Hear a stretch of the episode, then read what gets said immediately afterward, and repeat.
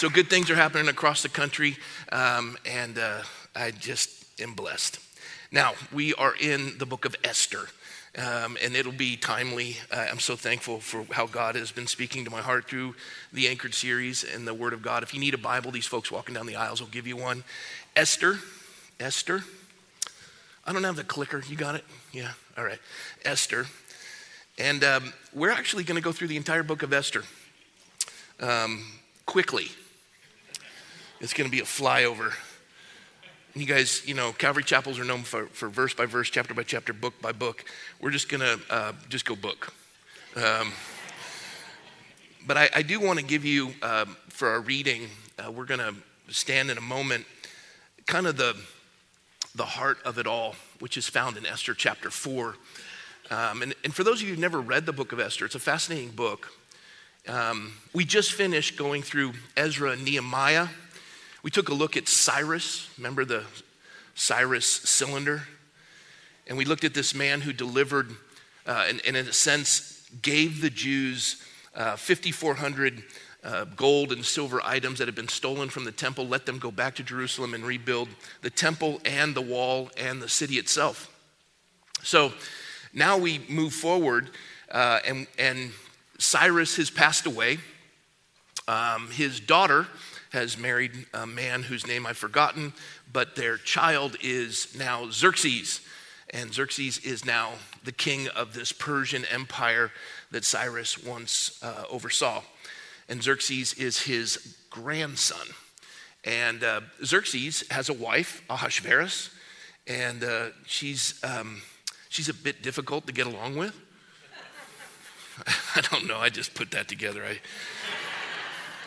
he might be difficult to get along with, but he's the king. So uh, she's removed from being the queen, and um, uh, it's kind of like an early version of The Bachelor.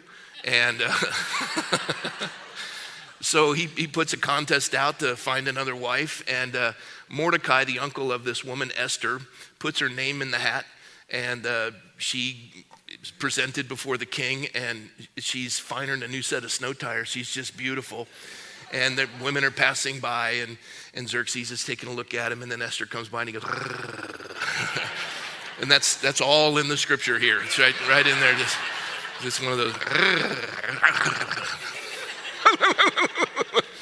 all of that there. And so uh, Esther becomes his wife, and um, and Mordecai, the uncle, they're both Jewish. They were part of the rebuilding. They, they, you'd had the exile, and these Jews were in exile for 200 years. They got to go back. Now, some of the Jews remained in this empire, Babylonian Empire, or excuse me, Persian Empire. And so Esther's one of them, Mordecai's one of them. And there's a guy named Haman. Haman's a bad dude. Haman uh, doesn't like Jews, he's anti Semitic. Um, Mordecai was used to, to save the king's life and there was something nice to be done to him that never came to fruition. And then um, uh, Haman just despises Mordecai, wants him and all Jews dead. Not the first time in world history that there's been an attempt to annihilate the Jewish race. And uh, we'll cover that momentarily. But it, it boils down to a critical moment in Esther chapter 4. Pastor Rick covered this last night. I, I haven't listened, but I know it's going to be good. And I don't like to listen because it depresses me when I preach. I'm like, why don't you make two of him and none of me? But um, any, anyhow, chapter 4 is kind of the pivotal point when they have to make a decision. Esther's in a place uh, where her people are about to be a, a genocide, they're, they're about to be annihilated. And she's in a position to make a difference. Now, it'll, it'll cost her the queenship, maybe her life. Uh, she could remain silent, and, but ultimately, like they've said, as um, uh, Martin Niemöller said, first they came for the socialist, and I wasn't a socialist, so I said nothing. Then they came for, uh, you know, it goes down the list, and then, and, and then they came for me, and there was no one left to defend me. And, and so uh, the idea is in, a, in an oligarchy, in tyranny, um, you may get along for a season by remaining silent, but they'll just eat you last. And Esther and Mordecai realize this, and Esther makes a decision in chapter 4. And that's our introduction. So let's stand for the reading of the word of the Lord. Esther chapter 4. I'll read out loud if you'll follow along silently. When Mordecai learned all that had happened, he tore his clothes and put on sackcloth and ashes and went out into the midst of the city and he cried out with a loud and bitter cry. He went as far as the front of the king's gate, for no one might enter the king's gate clothed with sackcloth. And in every province where the king's command and decree arrived, there was great mourning 170 provinces i mean this is this will annihilate all jews on the face of the earth at this point because the jewish race resides within the realm of the entirety uh, uh, uh it, the jewish race is exists in the realm of this empire and uh, there's wailing and many lay in sackcloth and ashes verse 4 so esther's maids and eunuchs came and told her and the queen was deeply distressed. Then she sent garments to clothe Mordecai and take his sackcloth away from him, but he would not accept them. Then Esther called Hathach, one of the king's eunuchs, whom he had appointed to attend her, and she gave him a command concerning Mordecai to learn what and why this was. So Hathach, uh, I think that's how you pronounce it. Yeah, Hathach went out to Mordecai in the city square that was in front of the king's gate, and Mordecai told him and all that had happened to him and the sum of money that Haman had promised to pay into the king's treasuries to destroy the Jews. He also gave him a copy of the written decree for their destruction, which was given at Shushan, that he might show it to Esther and explain it to her, and that he might command her to go into the king to make supplication to him and plead before him for her people so Hathach returned and told Esther the words of Mordecai. Then Esther spoke to Hathach and gave him a command for Mordecai. All the king's servants and the people of the king's provinces know that any man or woman who goes into the inner court to the king who has not been called, he has but one law put all to death, except the one to whom the king holds out the golden scepter that he may live. Yet I myself have not been called to go into the king these 30 days. So they told Mordecai Esther's words. and Mordecai told them to answer Esther Do not think in your heart that you will escape in the king's palace any more than all the other Jews. For if you remain completely silent at this time, relief and deliverance will arise for the Jews from another place. But you and your father's house will perish. Yet who knows whether you have come to the kingdom for such a time as this? Then Esther told them to reply to Mordecai. Go gather all the Jews who are present in Shushan and fast for me, neither eat nor drink for three days, night or day. My maids and I will fast likewise.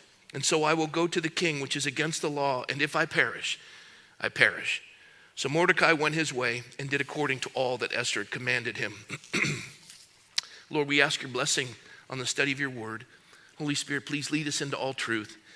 We thank you for this ancient picture of a modern day call one that not only fell upon Esther, which she responded in obedience and the deliverance of her people, but one that you've placed before us this very day as we're watching truckers in Canada being abused, women on walkers being trampled by horsemen, children being forced to be injected with experimental medications.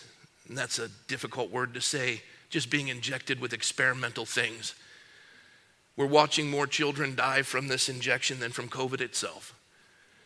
And now, Lord, we're watching as our heroes are now being canceled and told that they're zeros. We're watching as our nation is plaguing its people, enslaving them, endangering them. And God, each of us has a role to play as Esther did on that day. God, I pray that you'd show us all what we're to do. And Lord, we're so grateful that once the fear dissipates, we're unstoppable. If I perish, I perish. The only thing they can take from us is life on this earth, which means everlasting life in your presence. We're immortal until you're done with us. The only thing they can threaten us with is heaven. And so, God, please, I pray that we would understand this perspective that freedom and deliverance of people is the greatest call, for you've come to set the captives free. That they would know the truth, and the truth would set them free. We're grateful for folks, folks like Jorge. We're grateful for these journalists that contend and write the truth, that we would have the understanding to make these decisions. So, Lord, please, through the power of your word, Holy Spirit, minister to us now, we pray. In Jesus' name, amen. Have a seat.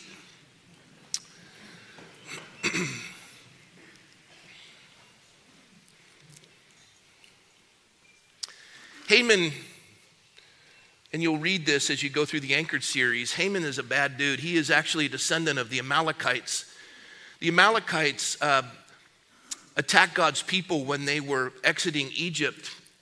And they were like wolves. They waited for the elderly and the infirm to fall back of the pack, and they would prey upon the elderly and the young and the infirmed. That angered God. God gave a command that they were to be wiped off the face of the earth. Some of you have trouble with that. I, am wondering why God hasn't said that decree for all mankind. He's been gracious and long suffering and patient. We kill one another in the billions, and yet He allows us to continue to breathe His air, drink His water, live on His dirt, and eat His food, even though we disobey His laws.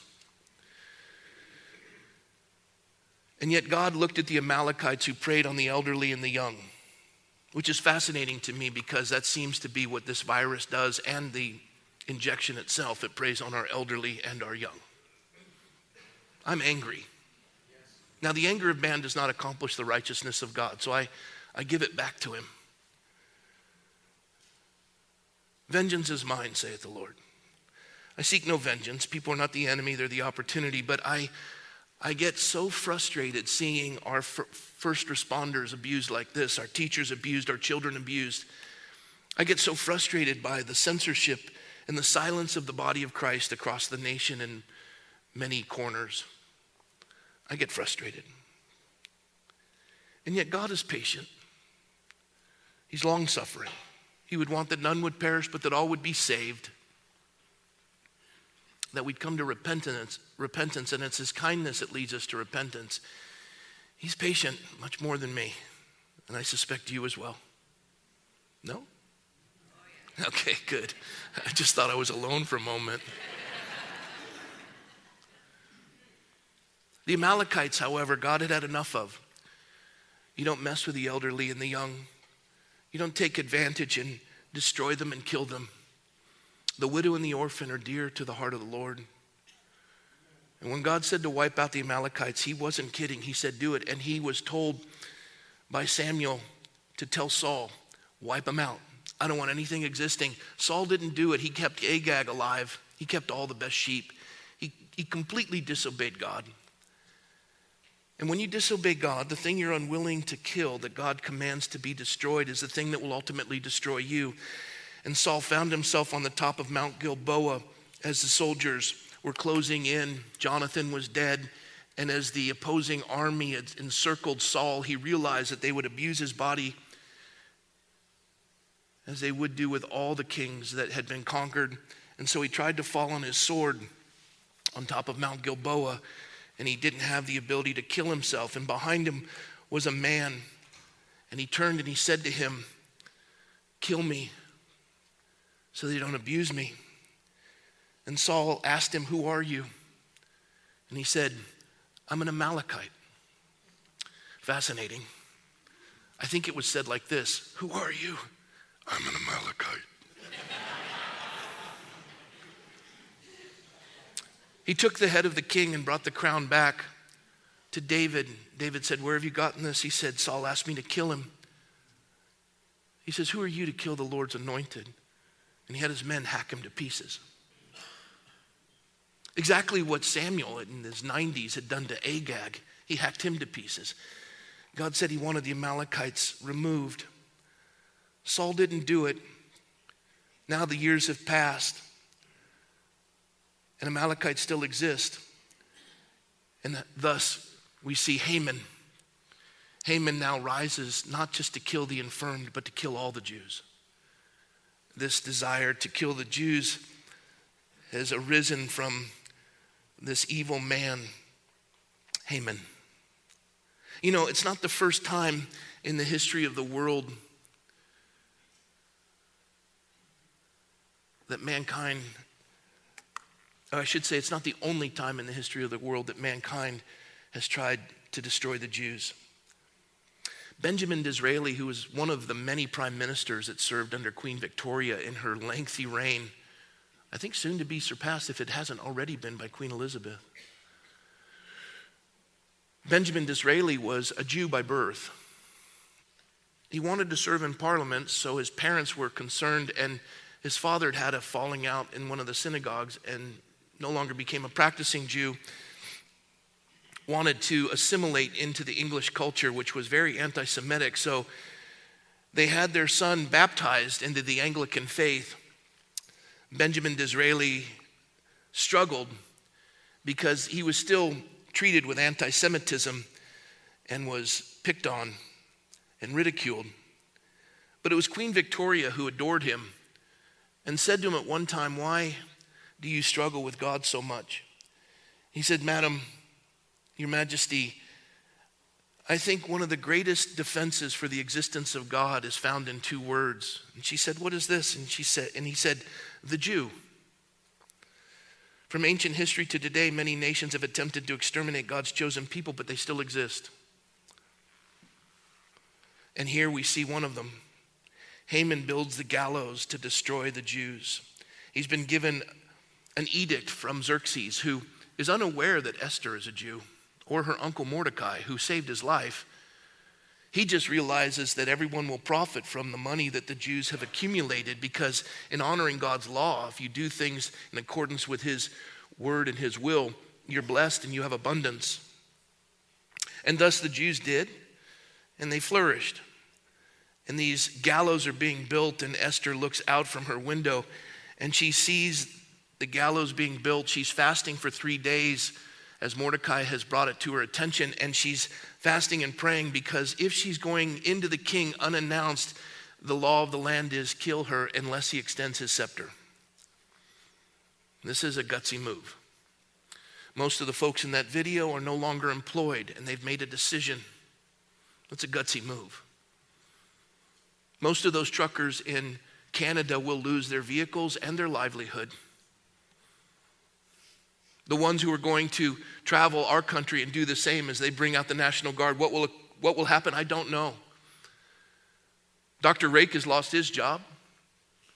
We're watching people canceled all over the country, teachers being canceled, the heartache and the stories I've heard, let alone what's occurred in the hospitals as we've injected them with a remdesivir. Unbelievable increase in blood clotting across the country. We'll cover some of that momentarily. Just to state that, I'm probably now removed from YouTube because that's called censorship. In a nation that has a First Amendment, it's violated completely. And every attempt by evil to destroy God's people has been thwarted starting with the ancient Egyptian empire who originally enslaved them and tried to kill all the male babies, the Philistines and other nations who tried to annihilate them as they arrived in Canaan, Assyria, the Babylonian Empire, and the Persian Empire, who massacred thousands, exiled them from their land, destroyed their temple, and sometimes outlawed worship of their God.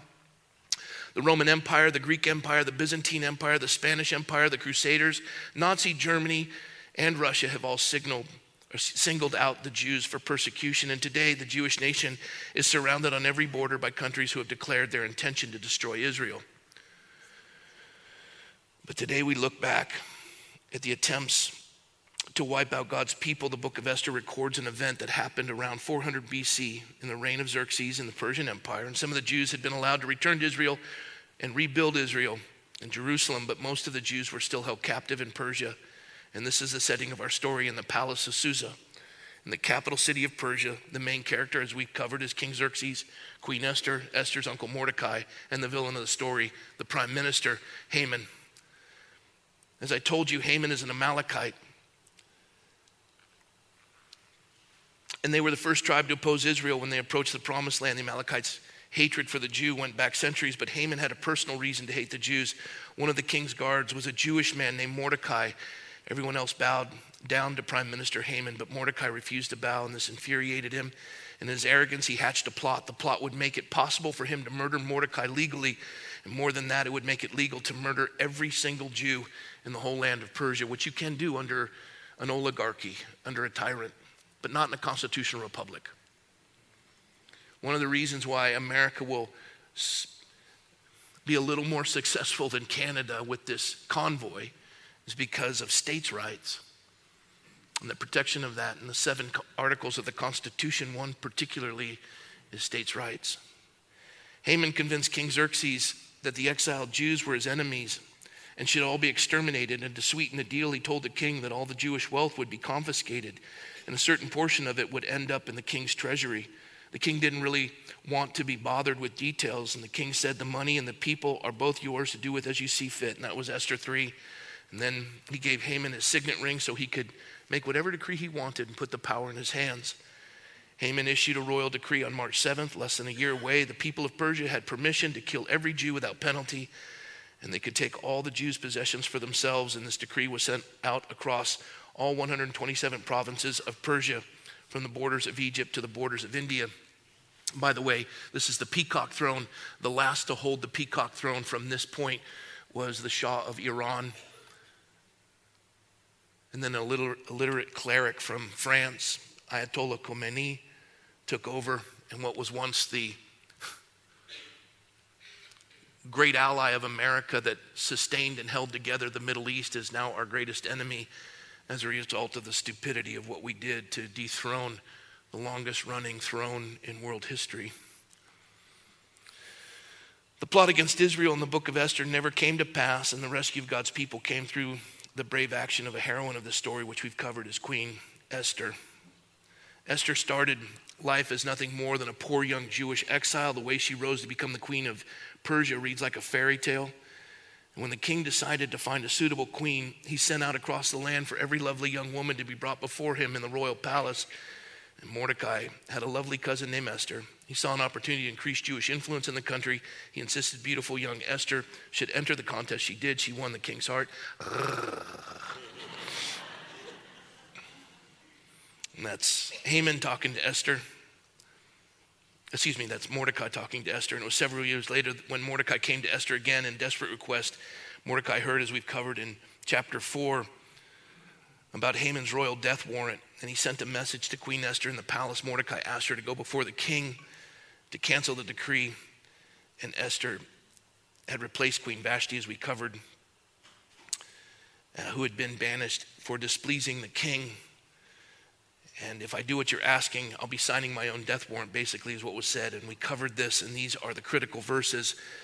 So they told Mordecai Esther's words, and Mordecai told them to Esther, Do not think in your heart that you will escape in the king's palace any more than all the other Jews. They're just going to eat you last, dear.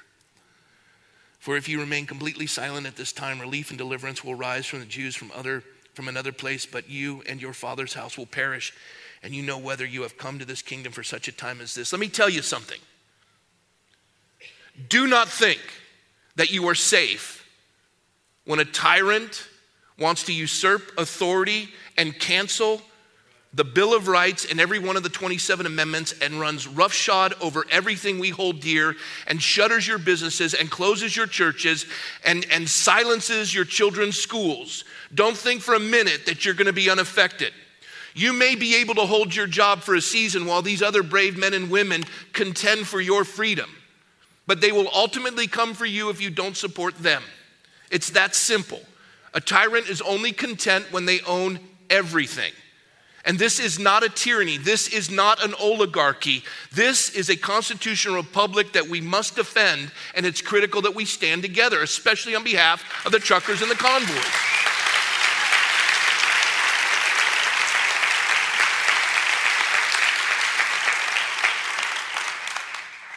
Then Esther told them to reply to Mordecai Go gather all the Jews who are present in Shushan and fast for me.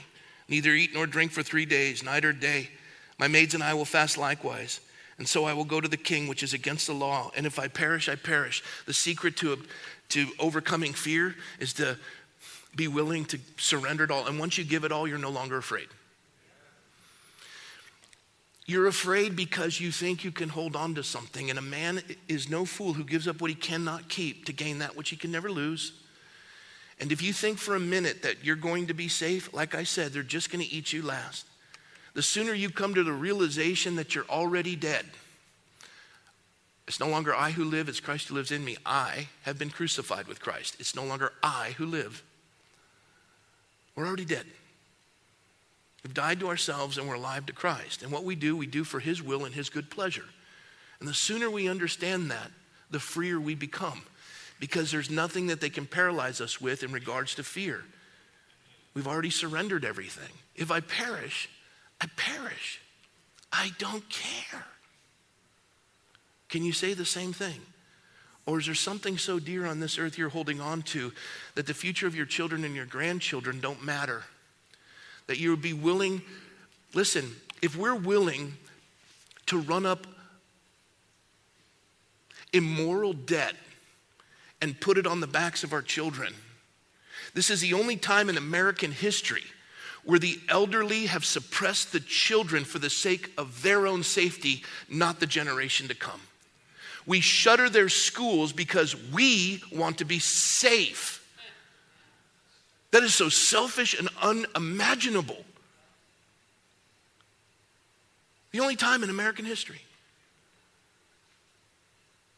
And we, we cower in fear. And God's come to set us free. And when somebody comes to a place where they're no longer afraid, and, and, and she went before the Lord. Now, listen, you can't do this without the strength of the Lord. Fasting and prayer is critical, and I'm so grateful for the folks who pray. And I can tell you this that I wouldn't be standing here, I wouldn't be doing what I'm doing, I wouldn't be who I was today if it wasn't for the ability to go to somebody greater than myself and ask for some wisdom and strength and comfort and rest. God's good. And there's nothing worth doing if you can do it apart from prayer. You may think prayer is trivial and you may just throw up a little prayer at dinner, but the reality is, I find myself so strengthened in His presence. And the more I lay out to Him all the issues, and people come to me and they say, How can I pray for you? I ask for one thing every time is, is wisdom.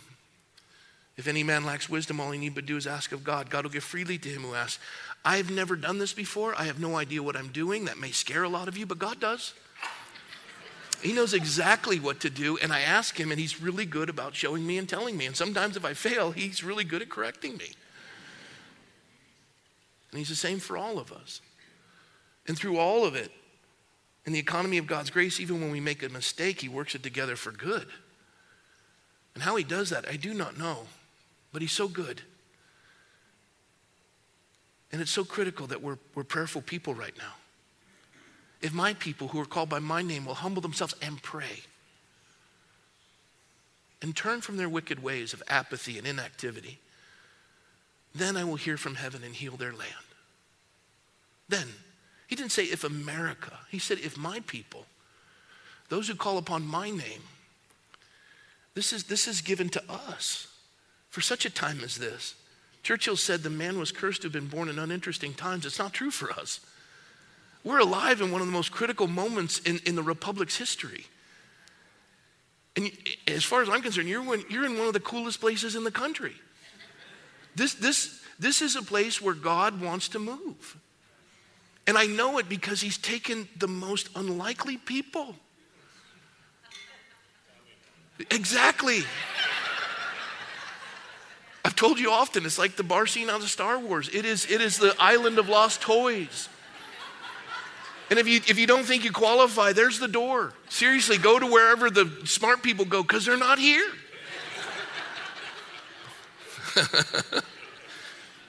but, you're, but you're faithful. And one man and God constitutes a majority, and you're fearless because you've already surrendered. If I perish, I perish. You've already been through all the ridicule and the mockery, and none of it's moved you. That's so encouraging to my heart. I remember what Major Winter said in the Band of Brothers. He was a great leader. He said, I wasn't a hero, but I served with a lot of them.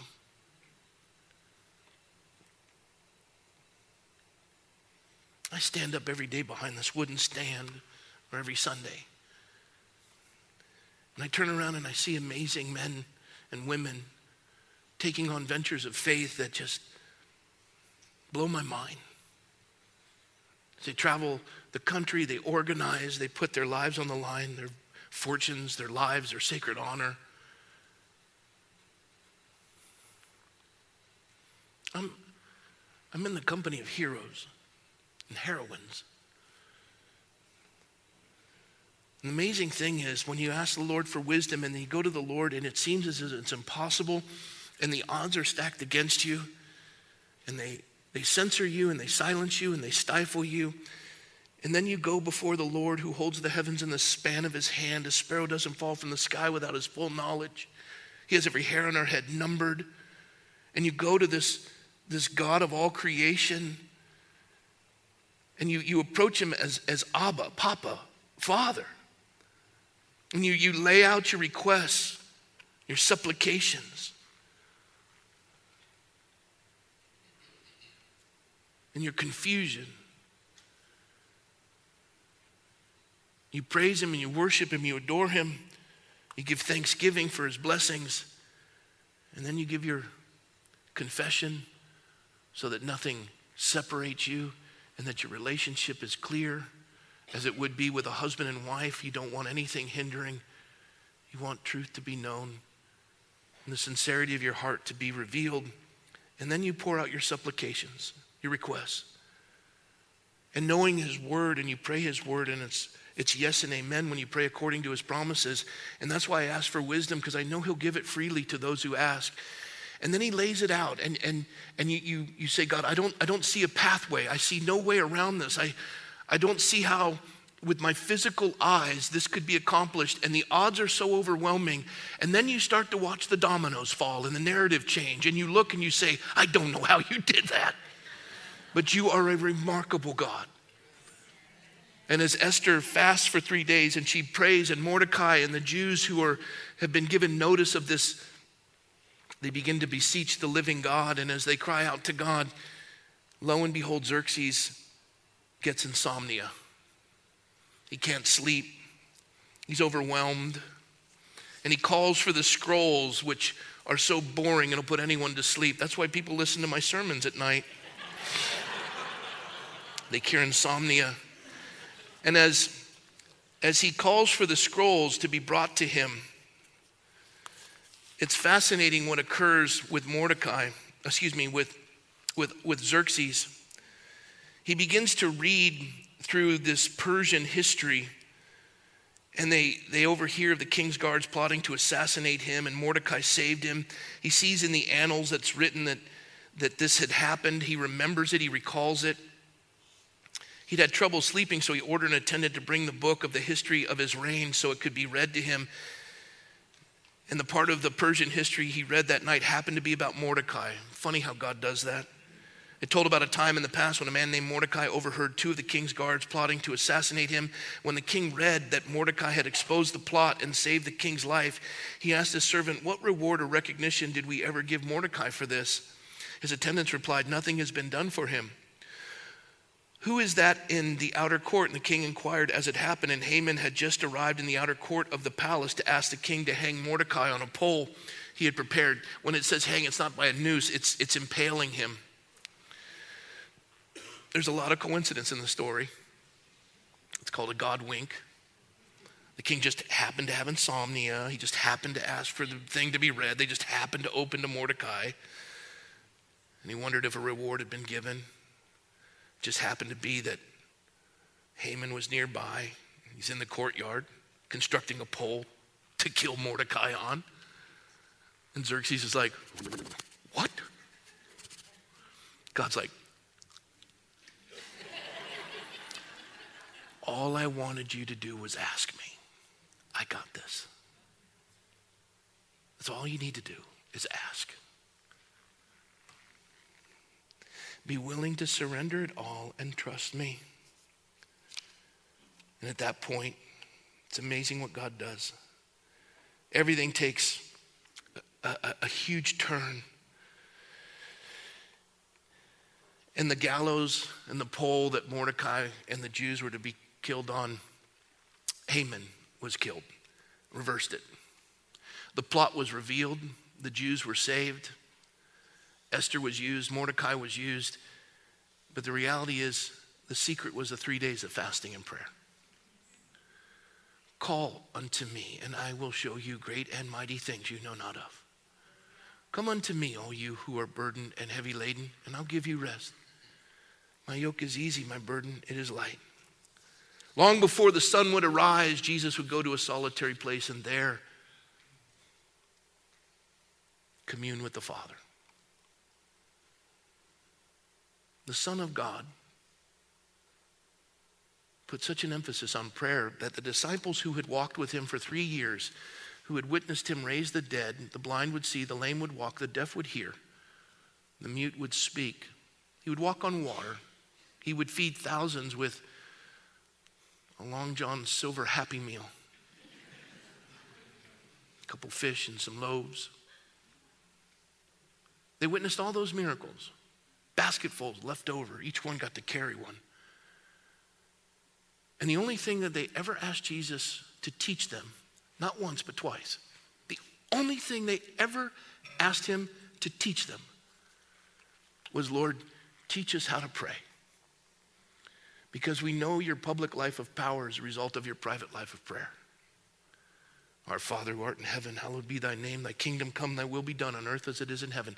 Give us this day our daily bread and forgive us our trespasses as we forgive those who trespass against us. And lead us not into temptation, but deliver us from evil. For yours is the kingdom and the power and the glory forever. Amen. It's an outline. It's an outline to put in perspective. Our Father who art in heaven, hallowed be thy name. Your kingdom come and your will be done on earth as it already is in heaven. We got work to do here. Give us this day our daily bread. Don't worry about tomorrow. Tomorrow has its own cares. You are wasting today's grace on tomorrow's problems. Relax. He'll take care of that when he needs to. You cross a raging river when you get to it. Quit allowing it to live rent free in your head. All it does is build fear. And that's the only weapon the enemy has. Give us this day our daily bread. Right? and those things that easily beset me and those temptations, would you deliver me from those? Would you help me, God? No temptation has seized you, but that which is common to man. And when you're being tempted, God will give you a way out.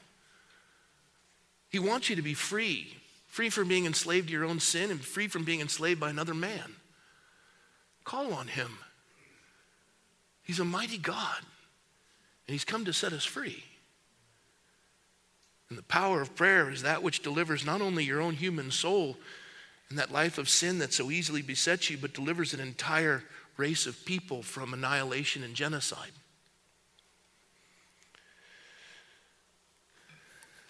And he turns the tables on those who would do evil. The trap that they set for the righteous, they have fallen into that trap themselves. That pit that they dug for the righteous, the wicked have fallen into it. And that's exactly what happens.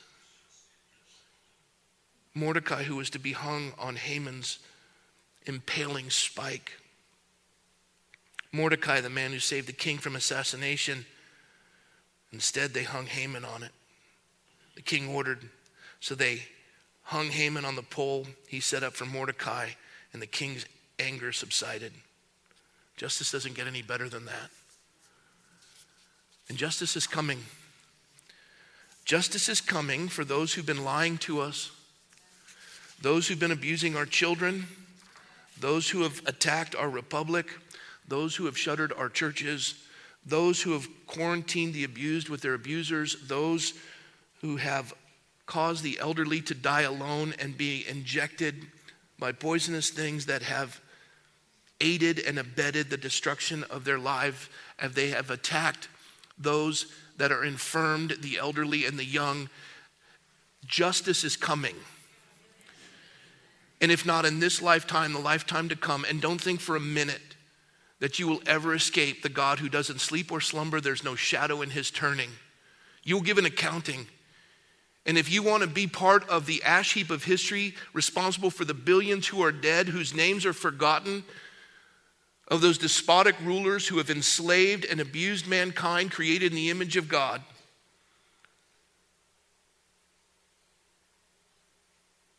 Wake up. I wouldn't wish that on my worst enemy. You have no idea what awaits you. Hell wasn't made for mankind. We choose to go there. There's a big battleship at the gates of hell that are stopping you, and it's the cross of Christ saying, Don't do this. We can be reconciled. It's only your pride that will allow you to enter into that miserable place. Come, let us reason together. Though your sins are as scarlet, my blood will wash you as white as snow. I will cleanse you and forgive you. But call on me, for I am the way, I am the truth, I am the life. John 14. No man comes to the Father but by me. It's, it's, it's exclusive. I and no other, Jesus said. There's no way around it. And the world will give an accounting. God judges nations.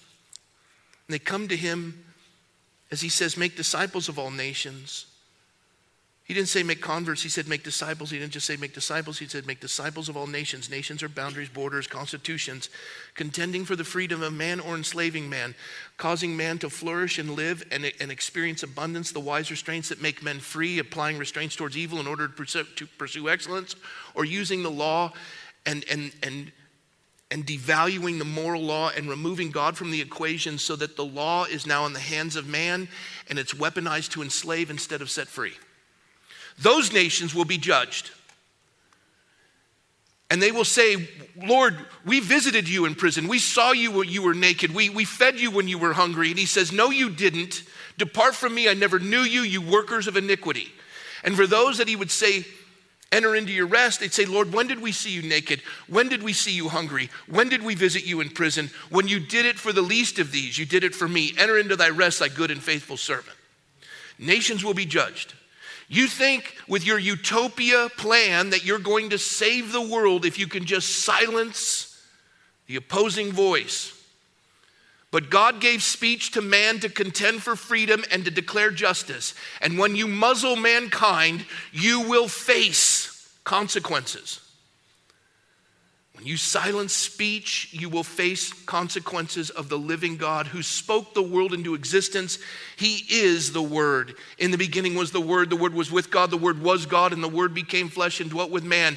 In the beginning, God said, Let there be light, and there was light. That is the power of the spoken word. That's the power of truth.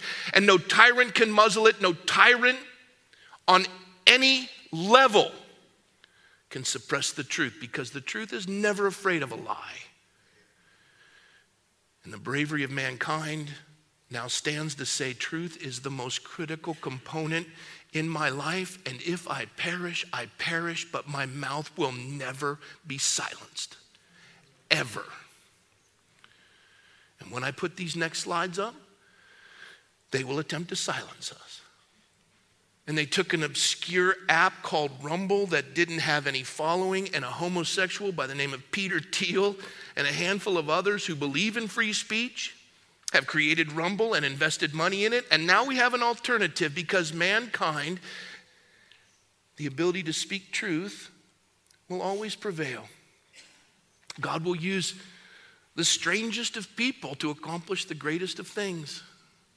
While we sit in our moral piety and decry them, they're putting their lives on the line.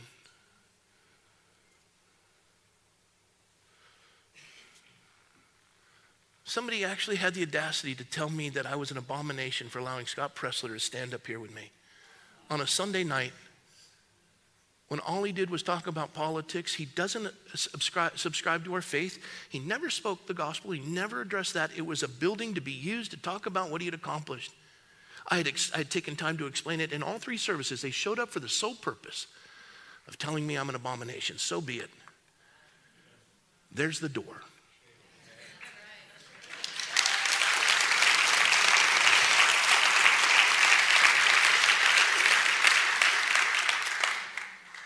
Is, is that your world? Is that your world?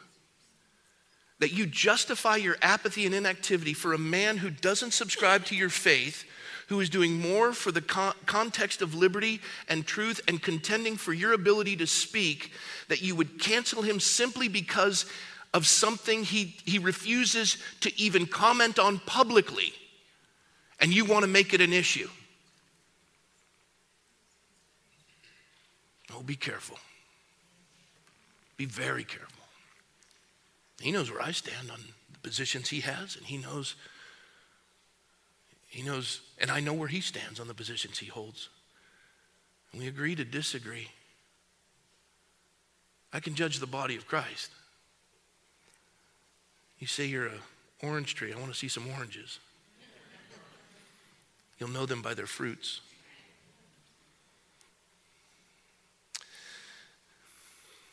Folks are standing now of the most unlikely sort. They're like the Samsons of the world. You can't teach Samson in Sunday school. There just isn't a lot of moral aspects to it. He was in a prostitute's bed all night and the Spirit of the Lord came upon him. That doesn't go well in Sunday school.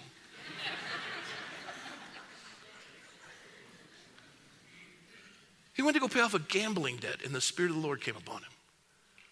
And he's in, he's in Hebrews 11 in the Hall of Faith. He was raised with a Nazarite vow. He was prophesied in his mother's womb to deliver God's people, just like Jesus prophesied in the womb. I mean, that's a pretty cool calling, Nazarite vow. That's like homeschooling.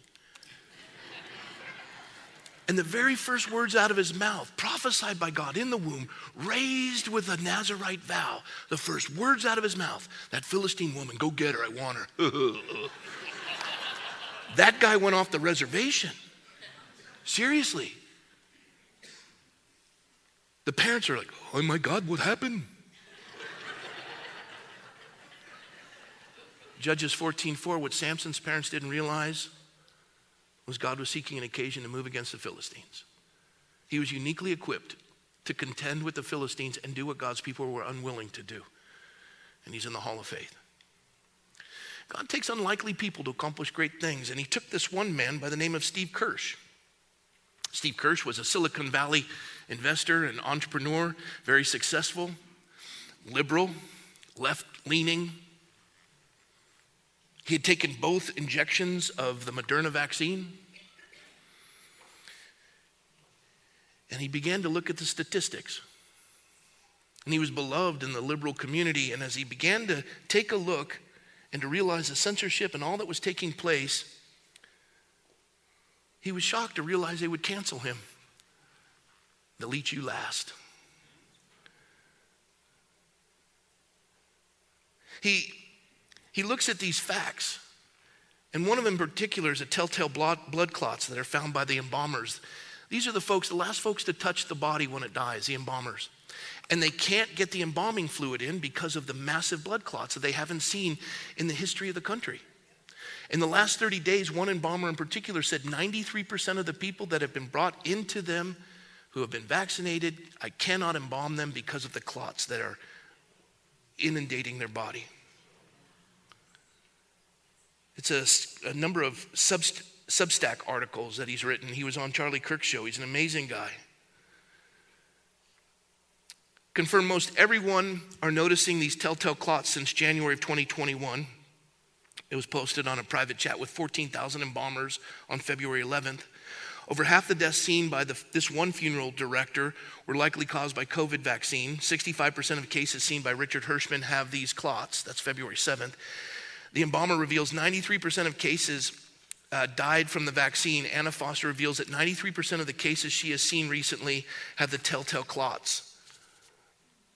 Uh, there's a link to the Jane Ruby interview. You can find this all in a Substack. It's, it's, and it's all, it's all documented and footnoted. Embalmers find these veins and arteries absolutely clogged. In particular, in the Hirschman article, he says that I published on February 7th, I wrote that Nassim Ferdowsi uh, was doing a fact check for PolitiFact. I went even further. I predicted what she would say, and I pointed out the reason her arguments were completely wrong and didn't fit the facts.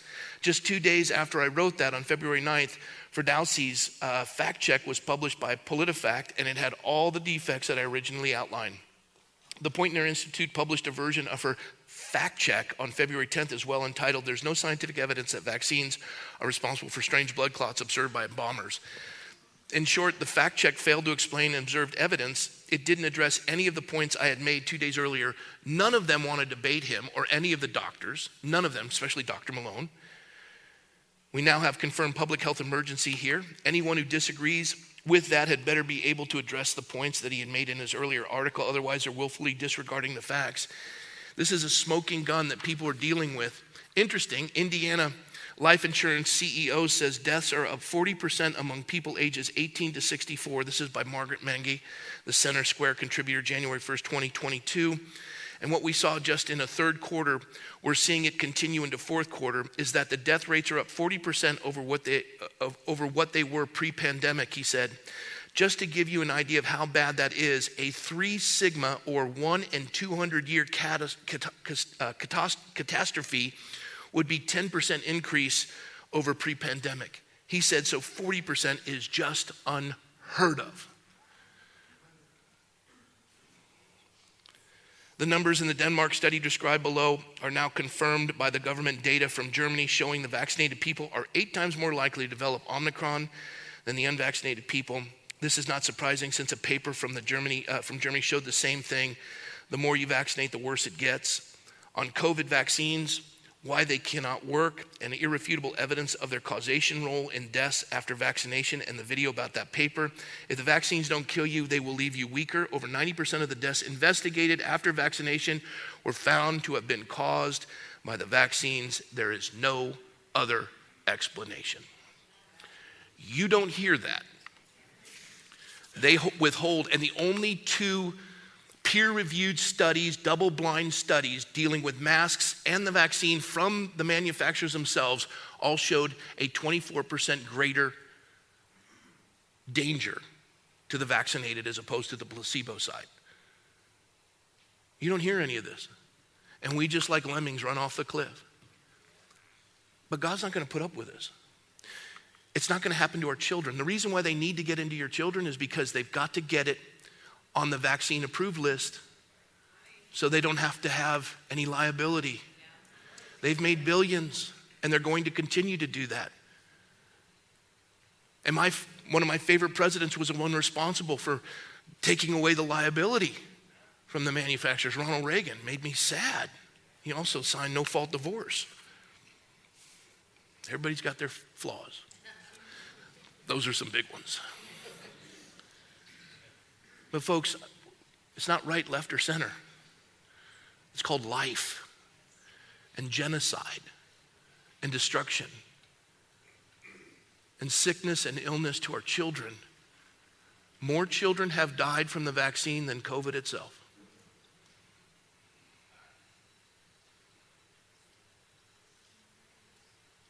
And so, those are unpopular statistics. We've all been indoctrinated. It irks you, it frustrates you. Some, others have done their homework. Hard to find because we live in a world of censorship. But now, this is the time that we know, and we have to make a decision because people's lives are on the line and so is their freedom. And we're watching as men and women are laying down their lives, their fortunes, and their sacred honor for the sole purpose of these folks who were once our heroes are now zeros and being canceled. We must contend for our neighbor. We must stand for them. This is that Esther moment. This is the privilege that you've been born for such a time as this. And everybody has a corner of the stretcher they can carry. And you know what it is. But the only reason you won't carry it is because you are deceived to think that they're not going to eat you. They'll just come for you last. Don't be afraid. There's nothing to be afraid of. Truth is the winning combination, and it's a great place to be. Because God honors those and He makes it happen. And then you get to watch the seas part. You get to watch miraculous transformation and the narrative change in your favor. Stand. Stand and watch what God will do and you will be amazed. I hate to call the men in the room an Esther, but hey, it's an Esther moment. God will do great things. Watch the deliverance of the hand of God. And don't be afraid to stand and do your part because it'll strengthen your faith and bless you more than you'll ever know. Amen? Amen. Lord, thank you for your word. We thank you for this day. And we thank you for your faithfulness to us. Lord, we thank you for the way in which you take evil and you turn it for good. What the enemy meant for evil. Lord, only you can do that. And so, Lord, for this Esther moment, this idea of fasting and prayer, to bathe this in prayer and to pray for those who are standing and to be encouragement to them, and that together we would stand, that they would not divide us, and we would endeavor to keep the unity of the Spirit and the bond of peace, that we would contend for the least of these, and we would fight for our neighbor's freedom and the protection of their children and the liberty that you've given to man. I thank you for this fellowship of believers in this room of heroes and heroines. And God bless them, protect them, inspire them to your glory. Lord Jesus, we do all this for your matchless mighty name, for you and you alone are the way, the truth, and the life. We honor you, we love you, and we thank you, for you have come to set the captives free. In your name we pray. Amen. Let's stand and worship the Lord. God bless you all.